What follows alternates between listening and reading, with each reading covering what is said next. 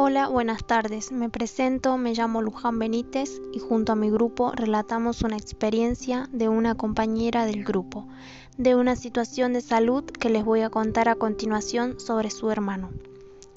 El paciente de sexo masculino con 12 años de edad ingresó a la guardia del Hospital Avellaneda de la provincia de Tucumán, con mucha fiebre e hinchazón en el rostro, donde es atendido por una enfermera que le toma la temperatura le pregunta sus datos, si tenía otra patología, entre otros. Después que la enfermera lo ve, lo deriva con el médico para que, para que le realice algunos análisis o lo que sea necesario. Luego que el doctor le realizó sus estudios correspondientes, descubrió que este niño tenía una bacteria en la sangre. Cuando el doctor encuentra esta bacteria en la sangre, decide internarlo para ver cómo el niño iba evolucionando.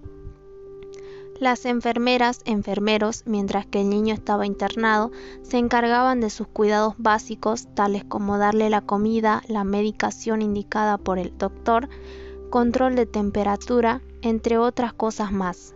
Estos profesionales también lo llevaban a realizarle placas los análisis correspondientes, también le hicieron extracción de sangre y tomografías. Cuando el médico ve que el niño ya se encontraba en un estado mejor, decide darle de alta y darle indicaciones como no tocarse la cara y lavarse las manos con más frecuencia.